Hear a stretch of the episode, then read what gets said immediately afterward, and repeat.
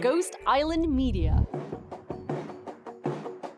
Hi, guys, it's Nature Nate, and I have a special bonus episode for you. Last week, we talked with Isabel Aagaard from Last Object, and something that we touched upon was sustainable feminine products. You might actually remember a long time ago, our show had two Emilys, and one of them was Emily Cardinelli, who I'm going to talk with today.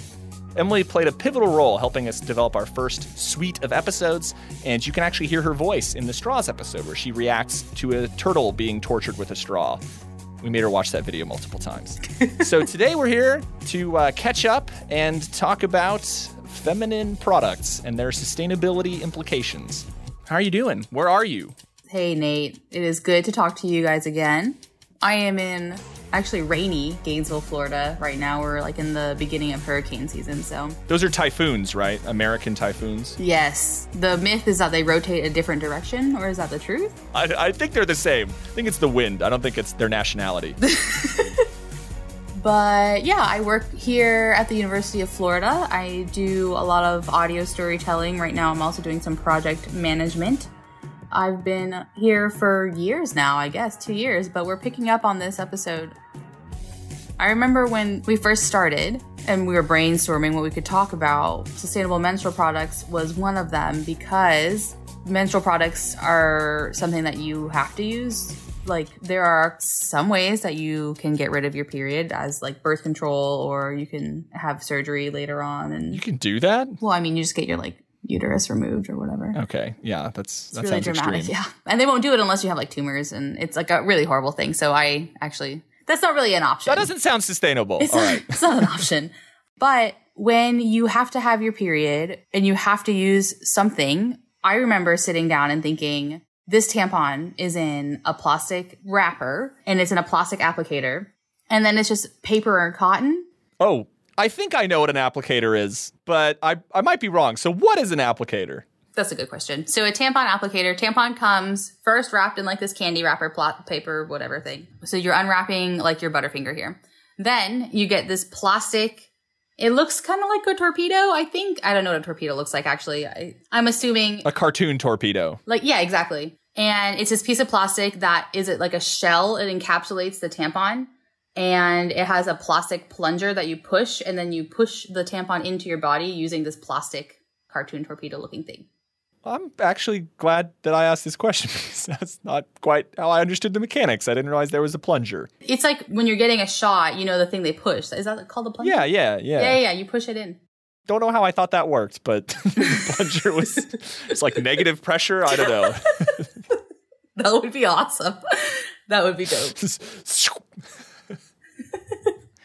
So um so as a man i've never had to think about this in my life but uh how many do you use do you use like one tampon a day or two or three or is does it depend Yeah. what, what are we talking about here how much trash is, are we generating That's a good question too, and that's like so highly variable from person to person. And also, it's changed throughout my life too. So when I was a teenager, I would have heavier periods than I do now.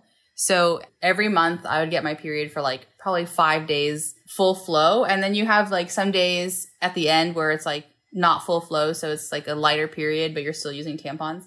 These days, my period is like four days long and it's not as heavy, but on an average period week for me, I probably change my tampon like three or four times a day and Wow. then I use a pad at night. Yeah. wow Three or four times a day and then I use a pad at night. So that is four plastic applicators. And then for at night, a pad, it's like there's a plastic wrap and then the pad itself has plastic lining on the top and the sticky part on the bottom. do, do all do all do other men know this i mean I, I knew that there was several used or at least one a day but i didn't realize it would be four and then like another separate product for the evening a lot of people sleep in tampons. I don't because my mom has drilled into me like there's like you're gonna die. So I just it's like an Asian mom thing maybe. It's like but so much work, you know. I should really be achieving more. I have like a fr- I have so much free time, you know, that I just waste. so um yeah, I mean you could easily go more than four in a day too. And then also there are some that like different densities, I guess. Like some are more absorbent than others. I'm thinking about it for the first time, but some tampons probably use more cotton than others. Sure, like paper towels. Yeah. Or toilet Mhm. paper. Exactly. So in a week or in one menstrual cycle, I could probably easily go through mm, 15, 20 tampons. Wow. 12 weeks out of the year. So then I'm starting to feel guilty and horrible, right? Because then I'm just using so much plastic, so much paper, so much cardboard in all of these parts around the tampon that you can get applicatorless tampons and you can get them in a box, but I'm not going to just put a random tampon in my purse because then it's like going to absorb all my purse stuff. So then I feel all this guilt and all this horrible, you know, like I should be doing more for the environment. There are all these other options. What should I do to look into it? So the first question that I have for you, Nate, I guess, is when I'm looking at, or when anybody is looking at health products or menstrual products, something that you have to use, how do you combat that feeling of I'm the individual consumer and the whole weight of sustainability is on my shoulders? Yeah, that's a good question. It's saddening to me a little bit that on top of all of the problems, the bloating, then you feel guilty. And I think that people feeling guilty about the environment in general well, certain people should feel very guilty, but I don't think that it should just be half of the human population trying to manage a natural part of their body. So don't feel guilty, number one. The people who should feel guilty about their environmental impact are the ones who are living their life in such an egregiously unsustainable way for their own benefit. So, someone who might chop down a tree for firewood might look like they're causing a really big environmental impact. But in reality, the guy in Sweden who's flying around Europe all summer, who's buying like multiple graphics cards for his Bitcoin mining operation, that guy's causing way more of an impact than, you know, just some someone chopping down trees. So I would just say at a, at a base level, like you probably shouldn't feel guilty about that. You know, if you drive a truck, maybe you might want to feel a little more guilty. But even you know, even then, you know, I think there's there's exceptions. Like if you live in Florida, you know, you got to have a truck. I'm just I'm just being mean because Emily drives a truck. Yes. Um, but but in general, yeah, I mean, you know, more than more than half of pollution is industrial. It's from all these things, and I think that feminine products are probably a small percentage. So I wouldn't have it keep me up at night. It's sort of like the same thing around diapers. Like you're not going to have a baby because the diapers are like destroying the landfill. Um, maybe, but don't feel too guilty. I mean, don't worry about that specifically. There's other bigger things that we should worry about. So, okay, now that I'm feeling less guilty about having to consume cotton, paper, plastic products for my menstruation every month, how are some ways that anybody, not just people who have periods, but anybody who's using like cotton balls, face wipes, that kind of stuff, how can we go about finding sustainably sourced health products? What are some good tips to keep in mind? Yeah. I think that there's sort of some general principles for looking at the sustainability of products in general. The first one of those is just what is like the lowest hanging fruit? Like, what is like my largest environmental impact and how can I mitigate that? And that goes kind of back to the guilt thing. So, the easiest way to mitigate a product's environmental impact is to not buy it. Now, I don't think this really applies to like menstruation products, but it could be things like clothing, for example. Instead of buying cheap clothing that's mass produced by unsustainable companies, you can buy more durable clothing that's made in a responsible way. And the same thing with other types of products, you know. So when I talk with people, everyone's very concerned with packaging and transportation, but the greatest environmental impact is going to be the raw materials that go into that product. So you're right to be concerned about cotton because it's extremely water and resource intensive. And you're also right to be concerned about plastic. But there are opportunities to use recycled materials, which are going to lower the impact drastically. I totally understand that not every aspect of a menstrual product can be re- or should be recycled. But in the packaging itself, you could use recycled cardboard, maybe in the applicator, things like that. And then the way it's made, right? Like, is it made with renewable energy? Is it made in an energy efficient factory? Is it made Actually, just those two things actually are the only questions you need to really ask. Are they buying and using renewable energy? And are they doing their other industrial processes in an efficient way? So buy less if you can, or something that's reusable, or something that's durable, or something that's made in a responsible way. So it's just sort of like a, a loose hierarchy of things because you can't just spend like an hour in Target just Googling the back of a product. I mean, I do that, yeah. but you shouldn't do that. it's not probably not good for your mental health. also, something that would not be good for my mental health is knowing the exact carbon footprint of my tampon applicator. So I'm grateful that you don't know that information because I don't want to know that information. Well, some people think that if you put the carbon number on it, it'll change people's minds. But I think that a tampon applicator is a really good example of why that's a stupid concept because some things that like what am I what am I going to do? Like well, this is Yeah. uh, one gram and this is two grams. I mean, I don't know. That just seems Right. It just seems So silly. I would just, I would be up all night about it. I wouldn't, I mean, there's nothing I could do about it, but I would feel horrible.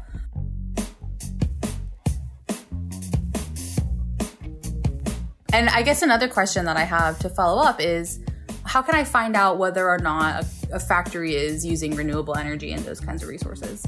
The easiest way to do that is to just look at the brand because most brands have said they're going to use 100% renewable electricity. At least most like consumer goods brands. I don't know who owns Kotex, which is probably the only feminine product brand I can think of off the top of my head.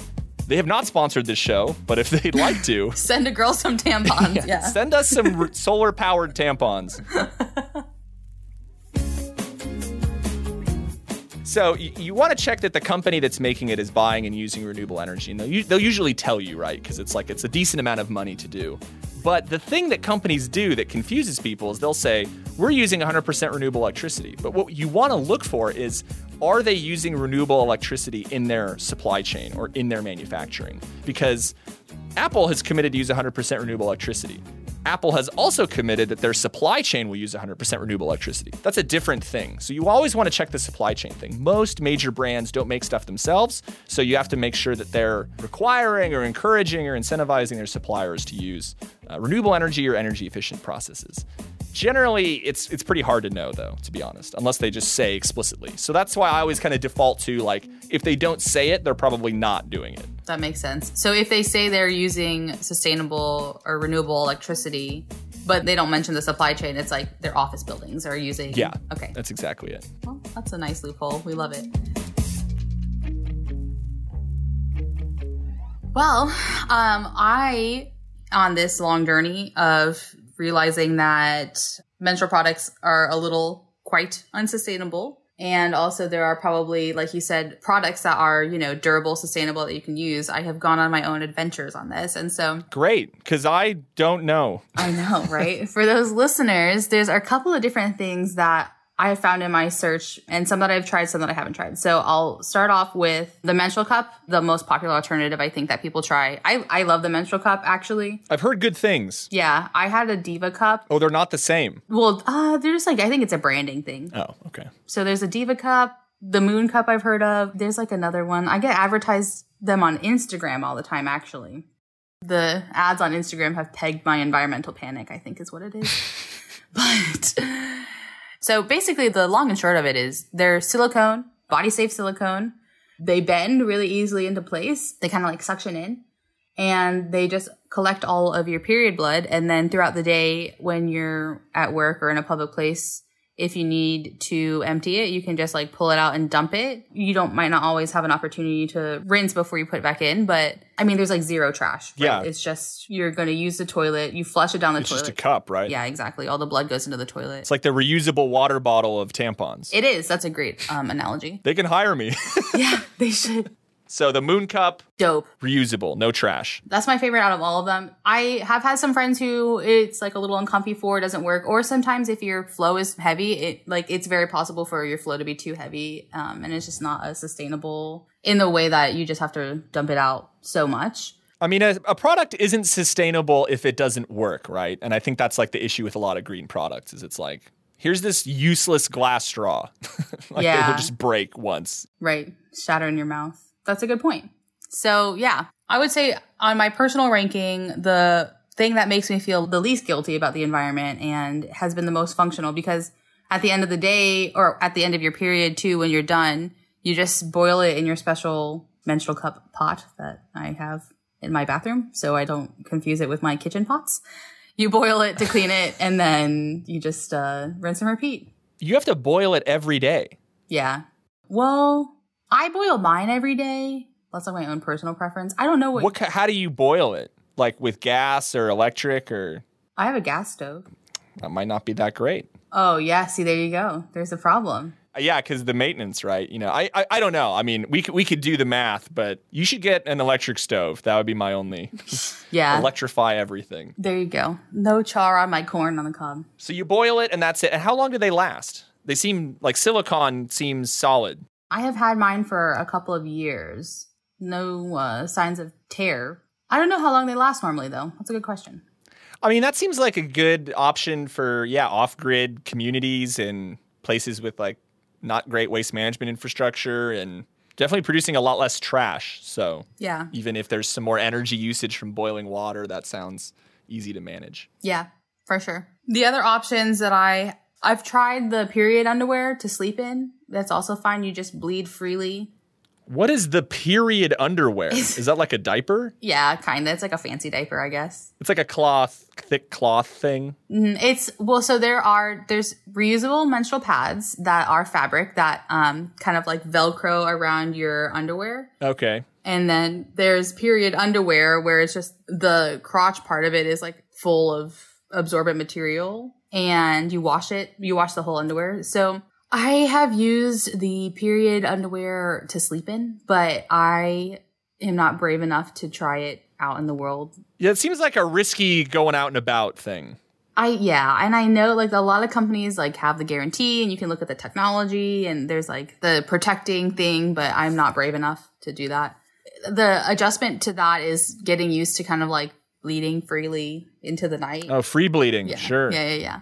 Um, and then you wash it in your um normal wash. I wash it in my normal wash. I mean, I don't know how other people's standards are for their laundry, but I just put it in with the rest of my laundry and it's fine. They come out clean. Hmm. They they serve their purpose at nighttime, but that's it. So there's different different products for different situations. It's not just like a one size fits all. It sounds like. I mean, That's how I've been using them. There are people who do wear the period panties out into the world. If someone's listening and and you do that, then Kudos. let us know. then, great. Yeah. Yeah, the fearlessness. The fearlessness is awesome. But so then the next iteration of that is a reusable pad. Same concept. You wash it at the end of the day. Maybe boil those two. I'm not. I'm. I haven't used them. I've only done a cursory search. I mean, if your boy, it might be doing something else if you're boiling it. Like, That's true. Making some weird soup. Yeah. Um, you probably just throw it in the wash. I haven't gone too far into that. oh, Emily, you're making soup. In, in, in our kitchen pot, not your bathroom pot. so there's the reusable pads, and then on the more um, disposable side of this, I guess. So I started at like the least disposable is like the menstrual cup, and then like the period panties, and then the reusable pads, and then the other things that I've looked into are like biodegradable pads. oh yeah. I don't know. Like because there, when you're using a pad, there's so many different parts of it. There's like a top liner, and then there's like the sticky part, and then there's the central cotton. So I think the top liner and the sticky part have plastic in it, and I think these biodegradable pads attempt to address that. I've seen a couple of brands. I haven't tried them myself, but uh, another thing that has been advertised to me as a person with environmental panic on Instagram. And then the I think the easiest, the most attainable for somebody who's just trying to be conscious and is hearing this conversation for the first time maybe is at home I have a box of tampons that have no applicators. It's just it's just like a box of tampons they're free they're free floating. And actually in Taiwan like this is how tampons are all sold. Like they Oh, oftentimes just come in a box and there's no applicator. Not as much anymore, but I remember being younger and going to buy tampons and first off like there's no tampons and second I was gonna say I don't think I've ever seen them. I mean, I haven't really looked, but these days they're a lot easier to find, but I remember being like a teenager and just not having any kind of luck. And also when I was a teenager, my Chinese was garbage. Could not say, I don't even think I can say tampon now. I don't know how to say tampon because I haven't had to buy them. But anyway, if anybody knows how to say tampon in Chinese, which is probably, you know, like billions of people know how to say this except for us. But in Taiwan, they have a lot of the times you can buy a box of tampons with no applicators, or they have cardboard applicators, um, but no plastic wrap, or they're just a little less. There's a little less wrap and packaging. So when I'm at home and when I'm not trying to carry a tampon loose in my purse, I have applicatorless tampons that are just the cotton and the string. that's like the first step. I think you know Mm-hmm. that's like the the gateway product. Just on on the bioplastic thing, I mean that's a common problem with a lot of beauty products too, right? Because if something's biodegradable, then that means it could fall apart when you're using it. So that's always the Mm-hmm. problem with bioplastic. It's like it either works as it's intended, which means it could just dissolve randomly, or it doesn't work as intended and then it's just plastic. So then it's like, what am I really doing differently, right? yeah Because some plastics, like oxy, I'm forgetting the exact term, but there's an oxo-degradable plastic that is dissolves in water. It's like the Tide Pods. Mm-hmm. So that's good, but that would be horrible for like a, a menstrual product, right? If that was Right. like That would defeat Yeah. the whole purpose. Yes. But then if they use PLA or something, then that's just basically polyester. So there's, I mean, I, I think the bioplastic's a bit a bit dodgy. I think you know, not that I'm going to tell women what to do with their bodies, but you know, in an environmental standpoint, I would say the thing that you can reuse is probably the best, and then just whatever fits with your lifestyle the most. The last part about this conversation that I will sprinkle in there is I didn't think about this until I was an adult. So menstrual products are either inside your body or like touching your body at all times. So you want to be very careful about what is in them. You have to ask the questions of like what chemicals are being used to process this cotton or mm. like the body safe silicone's a huge thing. I have not seen um like a menstrual cup that's not specifically labeled as body safe silicone, but I mean, sometimes on Amazon, you could try to buy something like a menstrual cup and then you get like an off brand or something just doesn't go right and the silicone is not body safe or there's a lot of different things that go on in that conversation. So it's a little bit of a separate conversation, but I think worth mentioning these days, like organic cotton is advertised a lot on different menstrual products. And that adds a whole different question of sustainability because normal cotton, I'm, I'm understanding is you have to use a lot of like pesticides and Yeah.